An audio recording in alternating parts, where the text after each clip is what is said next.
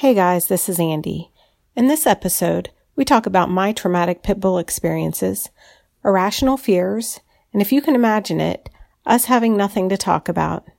So come on in, shut the door, and join the conversation. Okay, shut the door.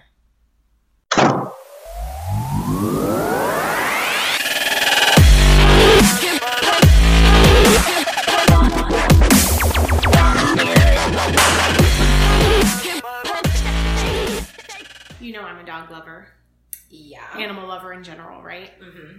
But you also know that I have an issue with pit bulls. Yeah. And so the history on that is I had a dog growing up. And when I was, I was 18 when this happened. We had neighbors behind us and they had a couple pits in their backyard. And they were not very nice people. And they kind of, it appeared that they trained their dogs to be aggressive. Right. And my mom got a call one day and she was told to come home because our dog had been attacked. He stayed in the backyard during the day when we were at work or school. And so anyway, this dog apparently attacked my dog, and the neighbor had said that my dog jumped the fence into his yard and their dog attacked him. But we found out from a neighbor that, in fact, their dog got into our yard, attacked my dog, but then the neighbor took my dog and put it in his yard. What? So anyway. Oh my goodness. The neighbor put your dog back in his yard. In his yard. So that it would have appeared that my dog got into his yard and got attacked. Right. Okay. So to justify why his dog attacked my dog. Okay. So, but we found out from neighbors that it was the other way around. Yeah. And not only that, you know, my dog almost died. He was like, the puncture wound was really close to his colon, and if it had punctured his colon, he would have died. But he survived. He wasn't the same after, but he survived for a few more years, actually. But that guy was never apologetic, and he was always, in fact, the first time he met my dad, they met at the backyard fence, and he said, "Hi, my name is so-and-so." I don't remember what his name was. And my dad said, "Hey, I'm Bob." And the guy's exact words to my dad were, "Every Bob I've ever met is an asshole." I'm meeting your dad for the first time? Mm-hmm. That's what he said? Okay. Yeah. So that was, you know, it was clear that this guy was not going to be a pleasant neighbor, and it turned out that he was not. But anyway, so that has always kind of made me a bit prejudiced against pit bulls, right? Yeah, because their dogs were pits. Right, yeah. And their dog attacked my dog. Right. And it's not fair to generalize all pits, but I did, you know, I wasn't like, oh, there's a pit, right, whatever, right, but right. I definitely wasn't drawn to them. Right. You know what I mean? Mm-hmm. So, anyway, recently, my parents' neighbor had a pit, but he passed not too long ago. Well, they got a new pit puppy recently. Uh-huh. And, apparently at some point not too long ago, my son met the puppy, and she gave him kisses. So it was like, fine, whatever. And I'm just like, okay, well, okay. Mm-hmm. Trying to be, you know, open-minded and whatever. So the other day, I came home and I picked up my son from my parents' house because my mom watches him. And the neighbor came out with his dog. And my son was like, "Can I see the puppy?" And I said, "Well, you don't just approach the puppy. You have to ask if it's okay." And so my son asked the dog owner, "Can I see the puppy?" And he said, "Yeah, just be prepared to get kisses." And so I'm like, okay, well, you know, I knew that my son had already met this dog. Right. And I was like, okay, I've got to be open-minded. This guy is clearly a responsible dog owner. He's got his dog on a leash. Right. He knows that his dog is friendly, whatever. So I trusted in that. Right. So my son walks up to the dog with the owner's permission, and I walk up with him because I, you know, kind of want to get a feel for the dog too, or whatever. So the dog is, you know, there, and he touches the dog's side, and the dog is fine, and he turns, excuse me, the dog is a girl. She turns towards my son, and I'm like kneeling down right next to my son, and I'm kind of like petting her chin or whatever, and I notice the posture change for a moment. Of the dog. Yeah, okay. And so I think, and it all happened so fast, but I saw her hair stand up a little bit, and I got this weird vibe, because you know, I'm comfortable with dogs, I know dogs, you can kind of tell when there's something. Okay. And I heard a little growl, and I think at the exact same moment, I'm like, okay. And she attacks my son. You're joking. She like lunged at him, and they were probably like, and my son wasn't even touching her at this time. And he wasn't even, he had his hands crossed in front of him. He wasn't even touching the dog at this moment. He had touched her side like probably 10 seconds prior, but she just turned and got close to him, and she lunged at him. Oh my goodness. And he falls. Well, it all happened so fast. Yeah. I don't know if I pushed my son, but I know the dog was wearing a harness with the owner holding his leash. Yeah. Uh-huh. I believe that I grabbed the dog's collar or harness or something and yanked him away. Back. Yeah. And my son fell backward. I don't know if I pushed my son too or not, but they, you know, I pulled them apart. Yeah. The owner, my mom told me later, because she was outside when this happened, flung the dog. Like, he flew backwards so far that his leash fell off. Uh-huh. Because he was trying to yank the dog back. Right. And my son starts screaming. So I'm like, oh my God, did he get his face? You know, I didn't know what happened. So I just picked him up. Uh-huh. I was just trying to get the dog off him at this point. Yeah. So I pick him up, and I see his face, and he's fine. I'm like, oh my God. But he's freaking out, and I'm like, okay, he's fine. And then I noticed his arm was like, he was holding his arm weird. And so I think my dad noticed it or something. And so I basically, once I picked him up, I walked away and I sat down on the porch in a chair. Like, my shoe even fell off. It was on the sidewalk out there. You're holding him on the porch in the chair? Yeah. Okay. And he's just screaming still. And I'm like holding him. And my dad noticed that his arm was, he was holding his arm weird. It just looked funny. So I took his shirt off. I don't know if I took his shirt off on the porch or if I took him inside, but I took his shirt off. It was outside, I think, or I lifted his sleeve or something. And there was like a scratch. Lies. A scratch on his shoulder, and like a little spot, you know, where their canines, the pointed teeth, you saw like a little spot. It hadn't broken the skin, but there was like a little spot where the dog had latched on. Well, clearly didn't latch, because pits, when they latch, they don't let go. Uh-huh. That's part of why, you know, that's just the breed, right? Okay. They have like these jaws that will just latch onto something and not let go. So we believe it was probably a fear bite. She got nervous for whatever reason, even though, you know, my son didn't do anything, but kids are unpredictable, and I think dogs know that. So the dog got nervous. So she wasn't trying to really attack my son, I think. But anyway, so he had like a little bit of a scratch. And a bite mark, but it didn't break the skin. Yeah. So of course the owner's freaking out, because he feels as he should. To be and honest, he's they are responsible dog owners, and dogs can be unpredictable. I don't care what the breed is. It's just that pits tend to. They have a bad reputation, first of all, but they also have those jaws. Whereas if they want to bite you, they're going to bite you, and they are going to get you good. Uh-huh.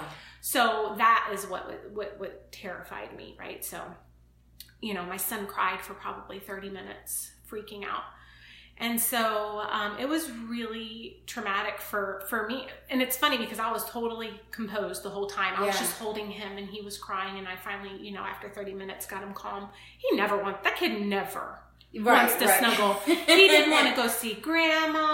Mm-hmm. He didn't want to leave my arms. And so it was just, you know, it was really sad. And it just, after the 30 minutes, and he finally calmed down, and I could like register what happened when I was no longer in like mama bear mode or whatever, trying to protect my little baby. I just fell apart, you know, because like everything in me says, don't do it. Don't go to pits. Don't approach pits. Mm-hmm. I've had an experience with them before. Right. Guys know that wasn't pleasant. Right. They're unpredictable dogs. Uh-huh. I had a chow for years. Uh-huh.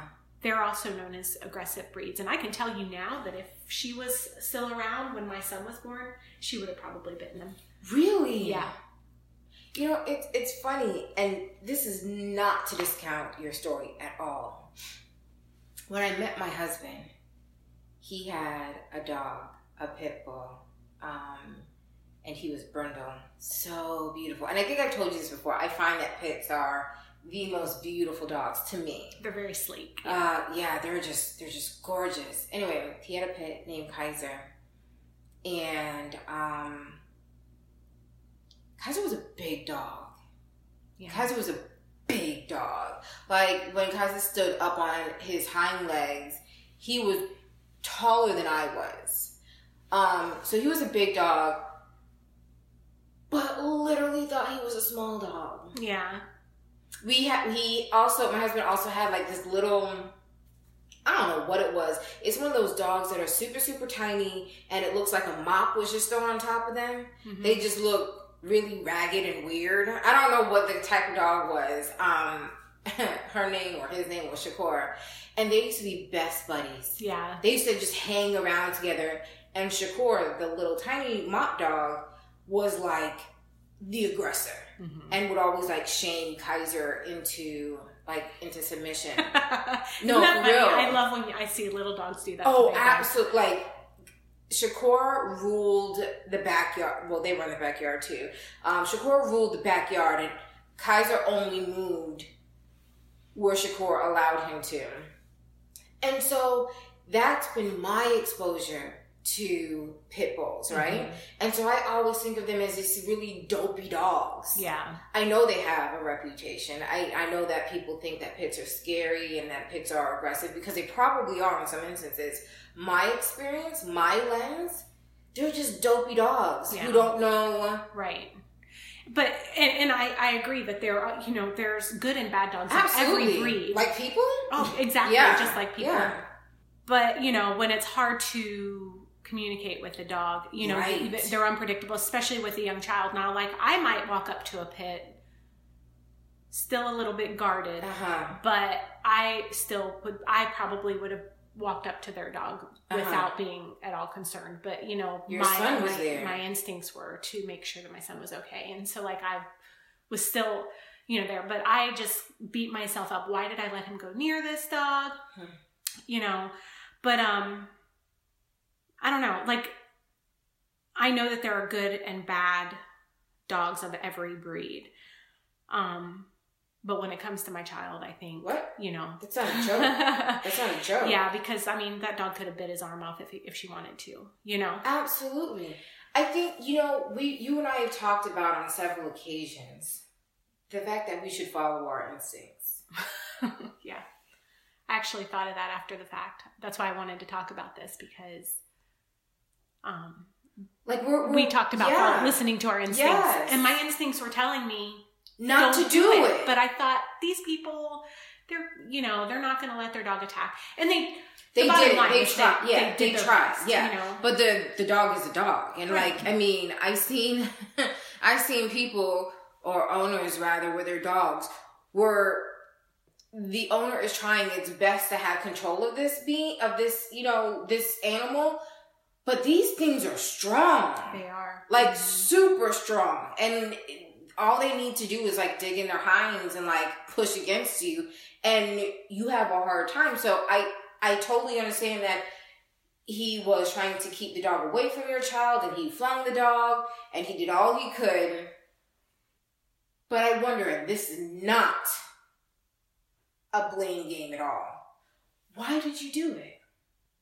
Because I don't want to have that feeling. Mm-hmm. Or you don't want him to have that feeling? Or is it more you? Probably both. Uh-huh. I don't want my son to walk around in fear of anything. I want him to be open-minded about life in general. Right. You know what I mean? Right, yes. And so I have, just like, you know, I think, I don't know if we've ever talked about it on the podcast. I can't remember. But our fear of heights, right? Yes. Going on the London Eye, or going on a high balcony. Right.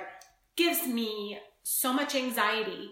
But, you know, when it comes to my son, yeah, I can't project that fear on him, because that's not fair. He needs to determine what he is okay with, not what I can't force my fears on him. I don't want him to have. I don't want to. No, right? Yeah, but you know, you see, it's funny you say that, because I think that is such an important way to be. Yeah. I do it with my nieces and nephews. I project my fears onto them and tell them, no, don't do that, or you're going to fall, and I think it gives them nerves. And when I say nerves, I mean like not the good nerve, not like they have the nerve to do something. It makes them bad, nervous. Yeah, it makes them nervous individuals. Mm-hmm. And I think, I mean, that's from my perspective as an aunt, but I see parents do it all the time. Yeah. They do kind of project their fears onto these children, and the truth of the matter is, some fears they need to have. Like, I'm gonna need you to not touch the stove, right? At all. That's a reasonable education that a child doesn't need to learn on their own, right? But I'm talking about the fears of the don't go there's and the. I know for a fact that if I see a dog, tiny, big, whatever, I think even my sisters have put this into their children, you know, and that's not okay, because now even the 10-year-old, any dog, super standoffish, which isn't necessarily a healthy way to be, because animals in general are not scary. Do you know what I'm saying? Right. But that was our projection that we gave to them. Yeah. So now look what has come out of that. You know what I'm saying? Yeah.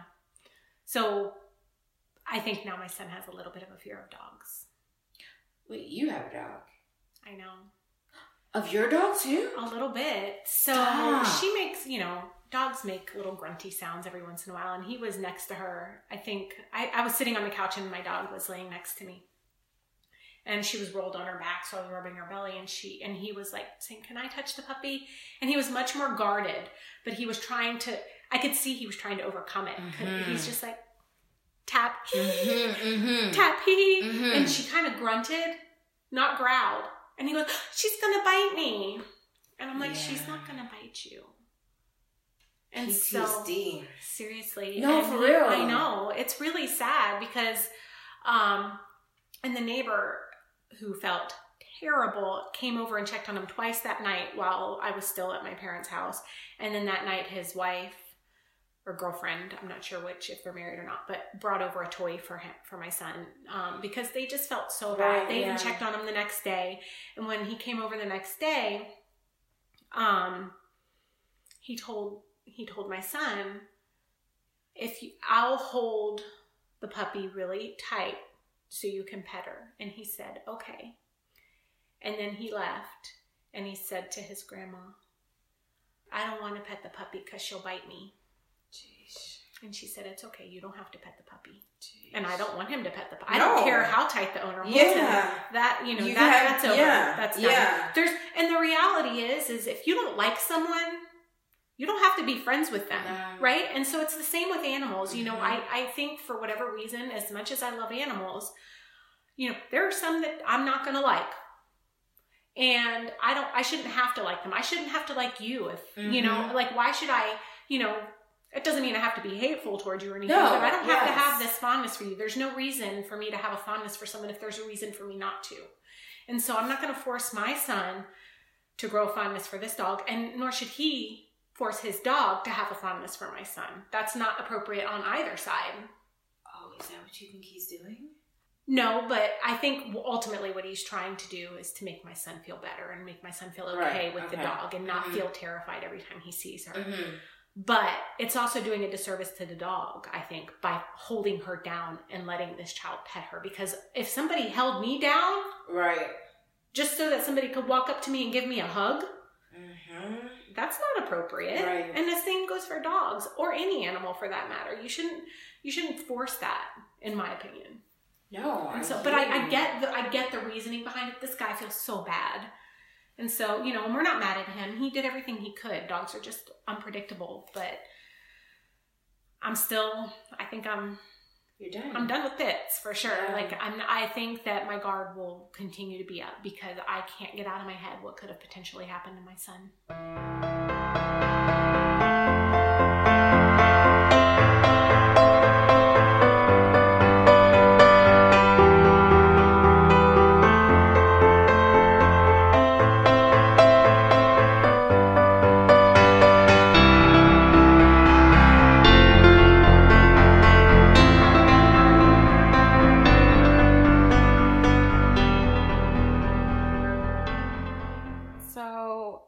Always been one of those people who can work myself into thinking an irrational thought is completely rational.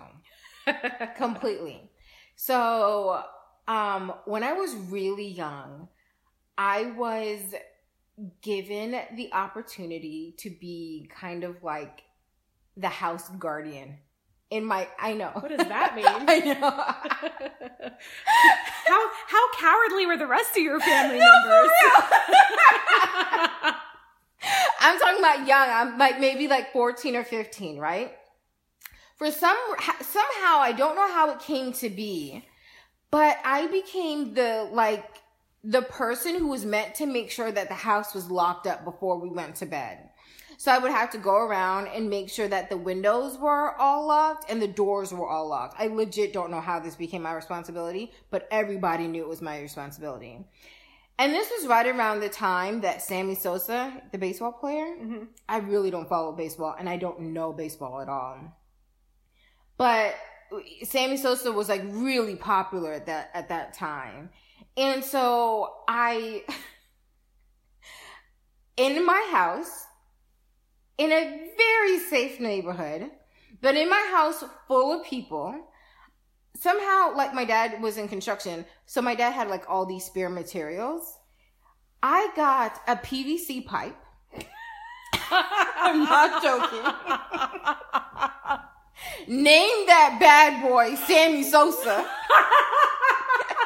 And I used to go around the house on my closing up duty carrying Sammy Sosa.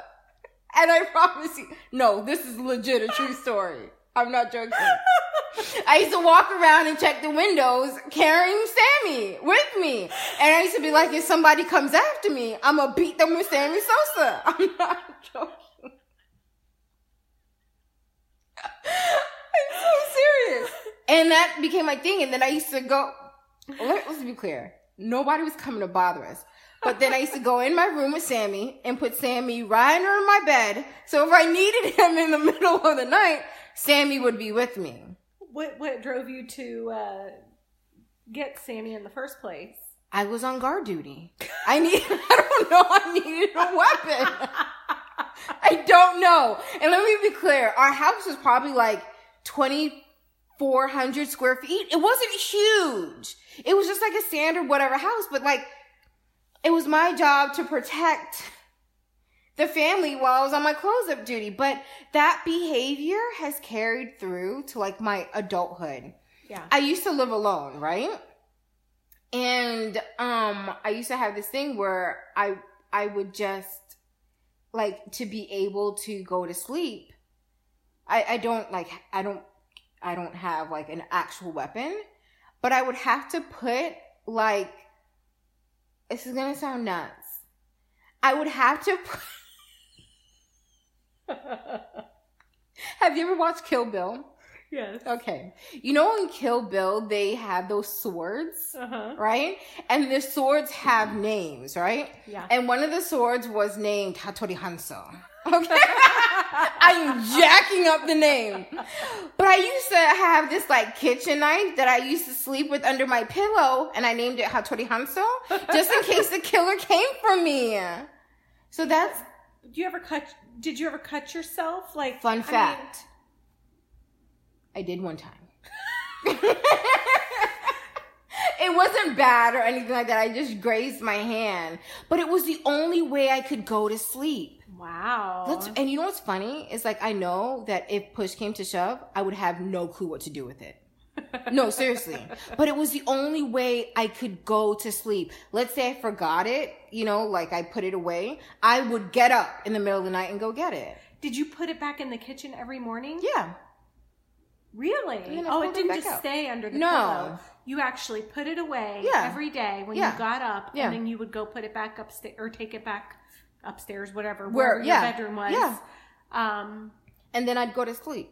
And if, like, I was so tired and I got home and I forgot, I'd wake up and be like, oh, Hattori! And I'd have to go get him. Okay, so since it has a name, was it always the exact same night? It was. Absolutely the same night. Okay. Yeah. Wow, that's interesting. You never had anything, like, just like one of those irrational thoughts that just became so real to you? Never. Oh, okay. Just kidding.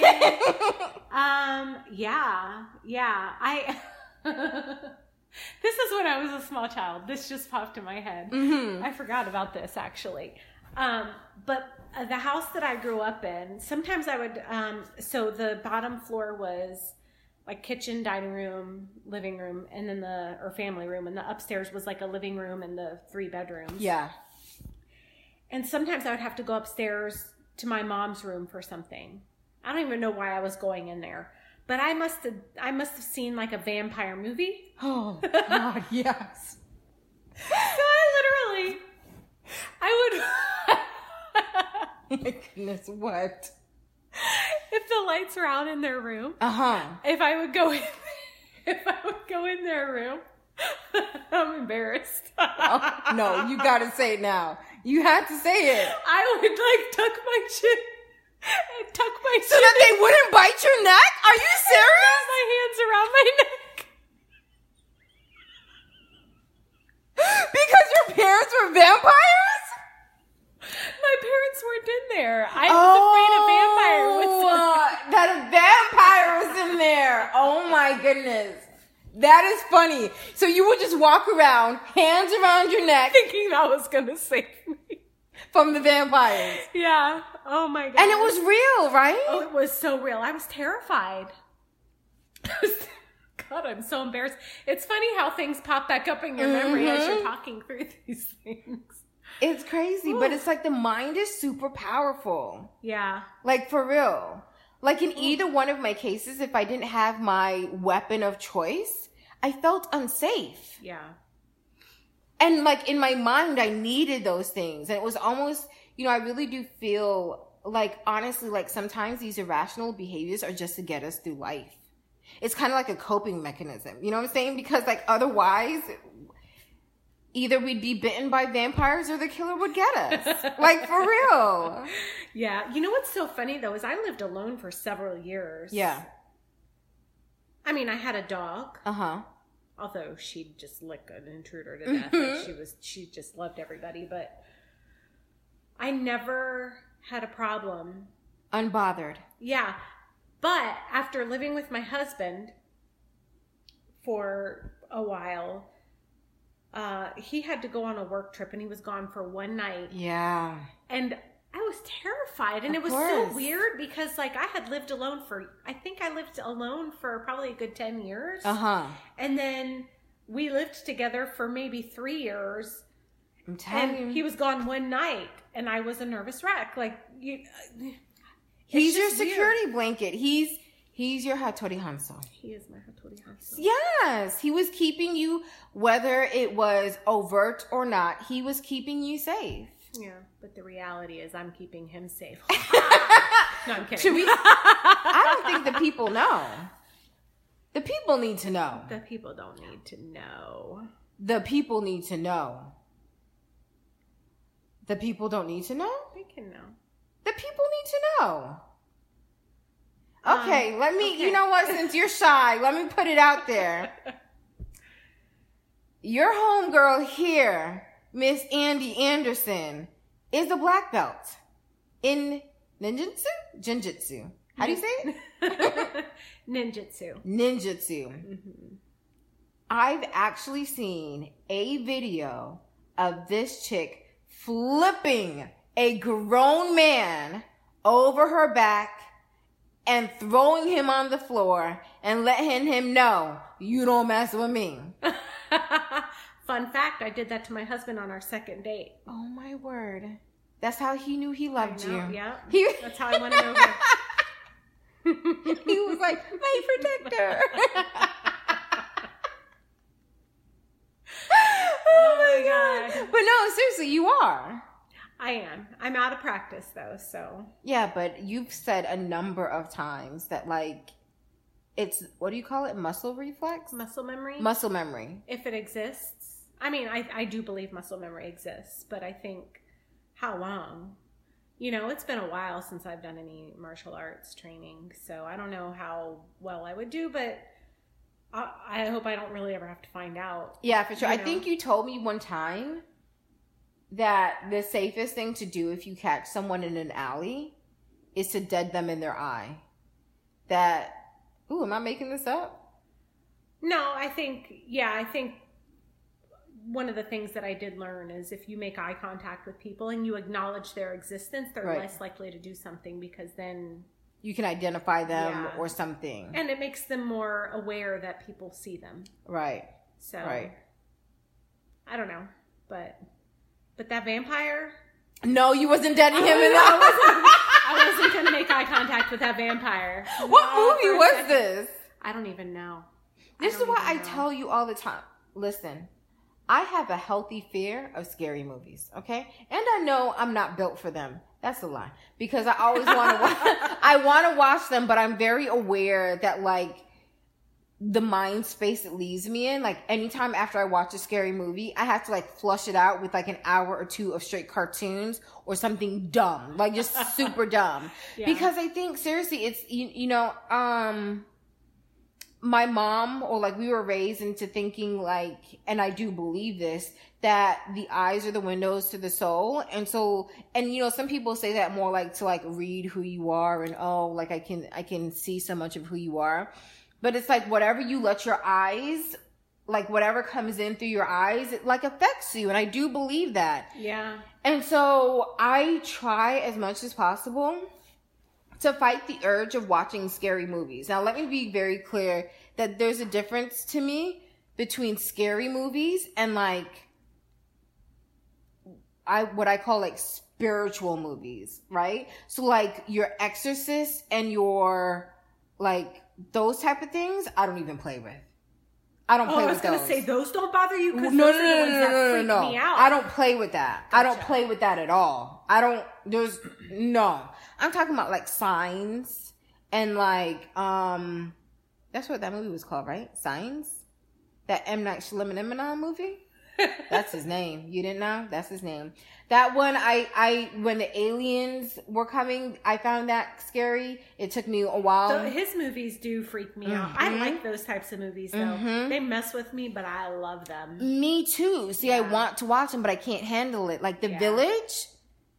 He did a movie. It's called The Village. Oh, yeah. Yeah, where there's like this monster. If you go outside of the village, that scares you. Not gonna ruin it for anybody. But like those type of things, I want to watch, but I know I can't handle it. So what I end up having to do is, if I want to watch like a scary movie, I have to watch it at like 8 o'clock in the morning. Right. Then I have the day to recover. Yeah.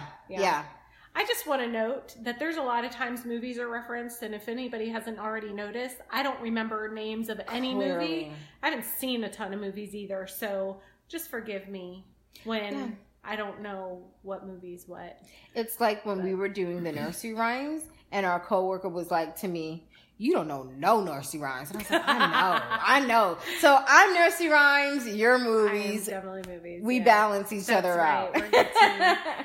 But the mind is strange, and it's weird, and it's powerful, and it makes you do all these irrational things.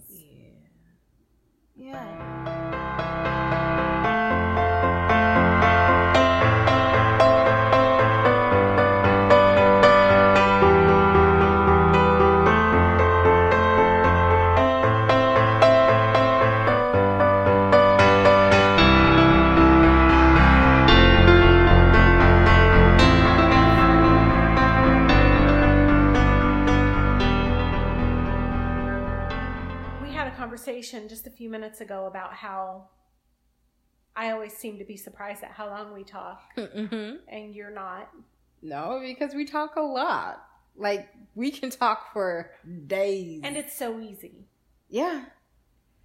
So, but do you ever find yourself in a situation where you're at a loss for words, or there's people trying to have a conversation and you feel like you're supposed to be contributing and you have nothing? Oh, absolutely. Like, that happens to me a lot. And so I'm always amazed at how much we talk where we can record it. Yeah. And it's actually content. Yeah. Well, I think the difference is, you know, this gentleman I work with, he's like a child. He's like 12 years old. That's rude. He's a working individual, but whatever. This individual said to me one time that people his age, I think he's like 24 or 25, don't know how to hold a conversation because all they know how to do is operate in 42 characters, which I think meant Twitter. Yeah. Is that correct? 142 characters? Something like that, he said. I think it's like 240 characters or something. I don't know what it is. Do you see? I'm not on Twitter. This is the point. Yeah. And so I think sometimes even people who are not necessarily from this, is this the millennial generation? Whatever. No, I'm a millennial. You said. You're a millennial. So what is the generation that's coming up right now? I don't know what they're called. Okay. I don't know if they have a name yet. We'll call them millennials. So, like, if this, not even just people in this millennial generation, but the people who bought into the millennial generation, because there are a number of people who are grown, acting like they're like they are children. Donald Trump. Oh, sorry. What? And so I feel like they don't know how to operate or to hold conversations, whereas I think. One, you and I are so concerned about what's happening out in the world. Like, we're both very eager to understand what's happening out there. Yeah. That it's very easy to have a conversation. Also, we don't necessarily subscribe to the 142/240 character rule. Yeah. So I think it makes it easier. No? Or do you have a different philosophy? Yeah, I agree with you. But I'm saying, you know, we can do this. Like, we've been, you know, we can talk for a long time. I'm going to go home at the end of the day and be like, you know, my day was fine. Yeah. Because I'm like, I don't know if it's just because by the time I get home from work, I'm worn out. And I don't really. Yeah. Because typically what happens is, you know, I'll get home. My husband will say, how was your day? I'll say it was fine. And then I leave it at that. But then like an hour later, I'll say, oh my gosh, you know what happened today? But like when I got home and he asked me that, I didn't even think about that. Okay. So it's just, I'm just curious how you and I can sit and talk for hours, it feels like. And it doesn't feel like it. And then there's other situations where I feel like I'm struggling for things to talk about. Okay, I have two things to say to you.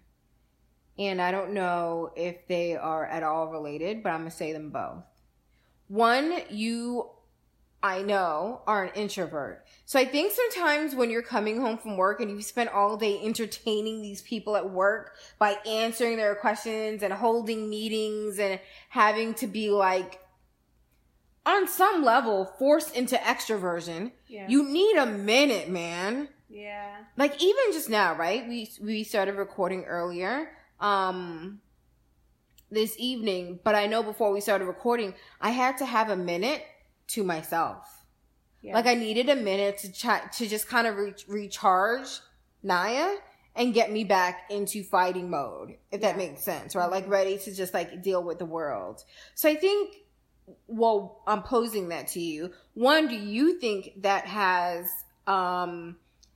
any effect? And then the other thing is I remember you used to tell me you did this, and I think it's maybe your family does this, and I thought it was really cool that you guys almost hoard your conversations until dinner time.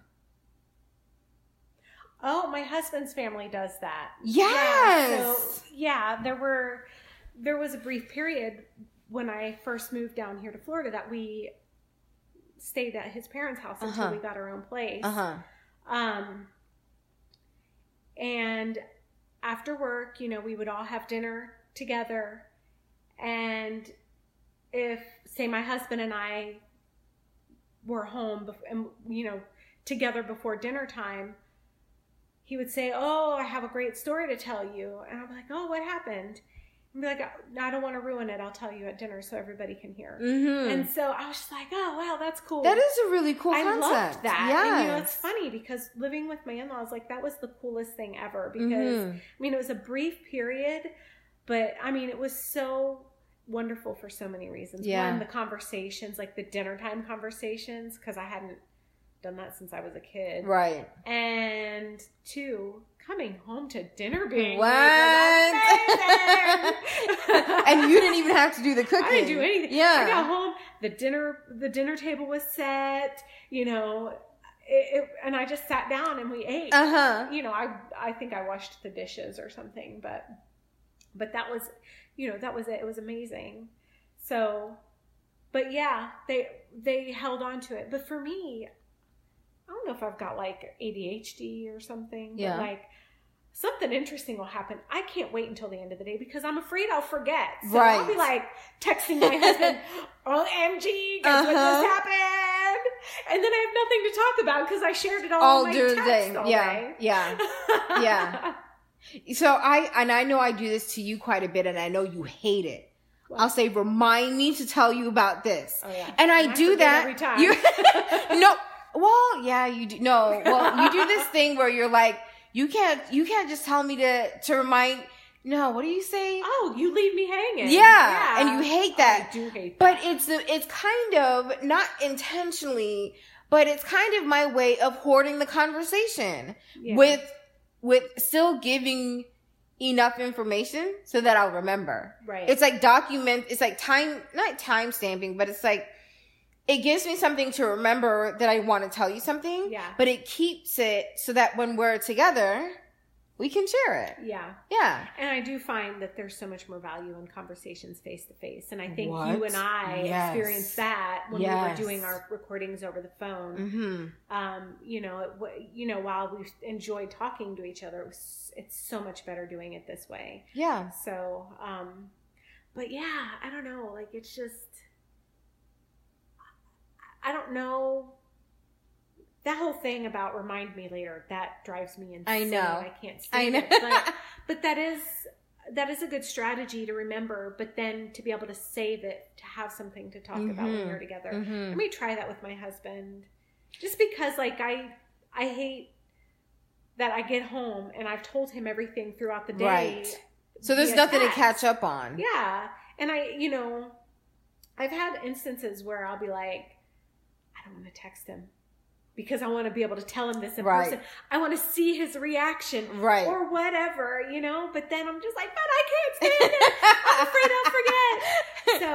I'll forget. So, I think I'm going to try that. You should, because I remember when not that I ever had the opportunity to put it into practice, but I just think it's really special when you can, like how you guys had that shared dinner conversation where you can have that coming home time to really share your day and kind of unload to the other person, and the other person can unload. And it's almost like they've been a part of your entire day. I think that's really special in a way.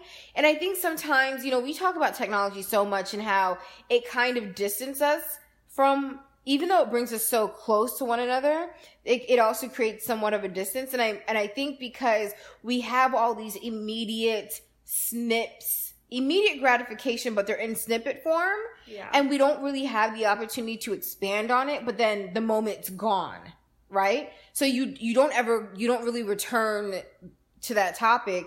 I think it's almost like it makes those conversations very fleeting. Where I think back in the day, you know, in our parents' time or whatever, when they used to come home, there was more to share because you weren't just burning these what could have turned into gem of a conversation, you know? Yeah, for sure. You know, it's funny. We intentionally do this with my son in the evenings. Like, we tried to start eating dinner at the same time as him, but it just doesn't really work out. But we do sit down at the table with him while he eats his dinner. And, you know, we talk. Mm-hmm. And, you know, we talk to him and we ask him how his day was. And granted, he probably doesn't really remember. He usually just says, I played, or I jumped in the balls, and I, I swung on the swing or whatever. And like, so, but we'll ask him questions. And so like, we're trying to cultivate that. Yeah. And so I'm hoping that that's something we can keep up with, because I do think it's important. Absolutely. But hopefully I just need to try to keep my stories, hold on to mine. Yeah. For the end of the day too, so that I can share. All you can say during the day is, I love you, I'm thinking about you. That's it. You're restricted. That's all. And then you keep all of your thoughtful. Should I just keep a sticky note of all the things that happened in the day? And then take it home with you. Yeah. I think it's really important to foster. This is turning into like, what is her name? Doctor. I don't know, but she's like a love doctor. But I really do think it's important. There's so many couples I see, honestly, that I've had witness to, that as the relationship goes on, they don't know how to talk to each other anymore. Either because life gets in the way or whatever. I think it's really important that, each one of us makes the effort to kind of cherish those moments, because like everything's a memory created, I feel. Yeah. Do you have memories of your texts? So my texts during the day really are, I love you, I'm thinking and but I think that's what also like, and I think I've told you this before, like me and my husband, we can seriously talk for hours, like hours on end. And I feel like because, like I'm so busy during the day and he's so busy in the day, that most of our texts really are just that, the I'm thinking of you, or I love you, or it might be like we have some really dumb inside jokes. Yeah. Like we both love this movie called No Country for Old Men. Uh-huh. Like, have you seen that movie? I don't know. It's so good. It's a Coen Brothers movie. But anyway, one of the characters' names is Llewellyn, mm-hmm. and his wife's name is, I think it's Norma Jean. I can't remember what the wife's name is, but sometimes I'll text him and I'll be like, Llewellyn, are you hurt? Which is a line from the movie. She goes, Llewellyn, are you hurt? And so sometimes I'll just text that to him, or he'll say something like, you got me in a jackpot, which is another line from the movie. And so like we'll do dumb things like that, but then we still have all of our conversation pieces where I can tell him about what this reject at work did or that reject at work did. And he can tell me about his day. But yeah, I honestly look forward to when we have our conversations, because they're just so full to me. Yeah. Yeah.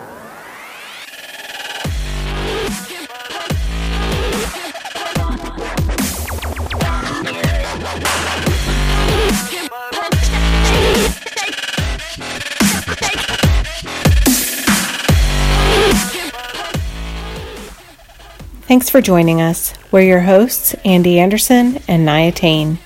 If you like this episode, please follow us on Facebook and Twitter at Shut the Door Podcast.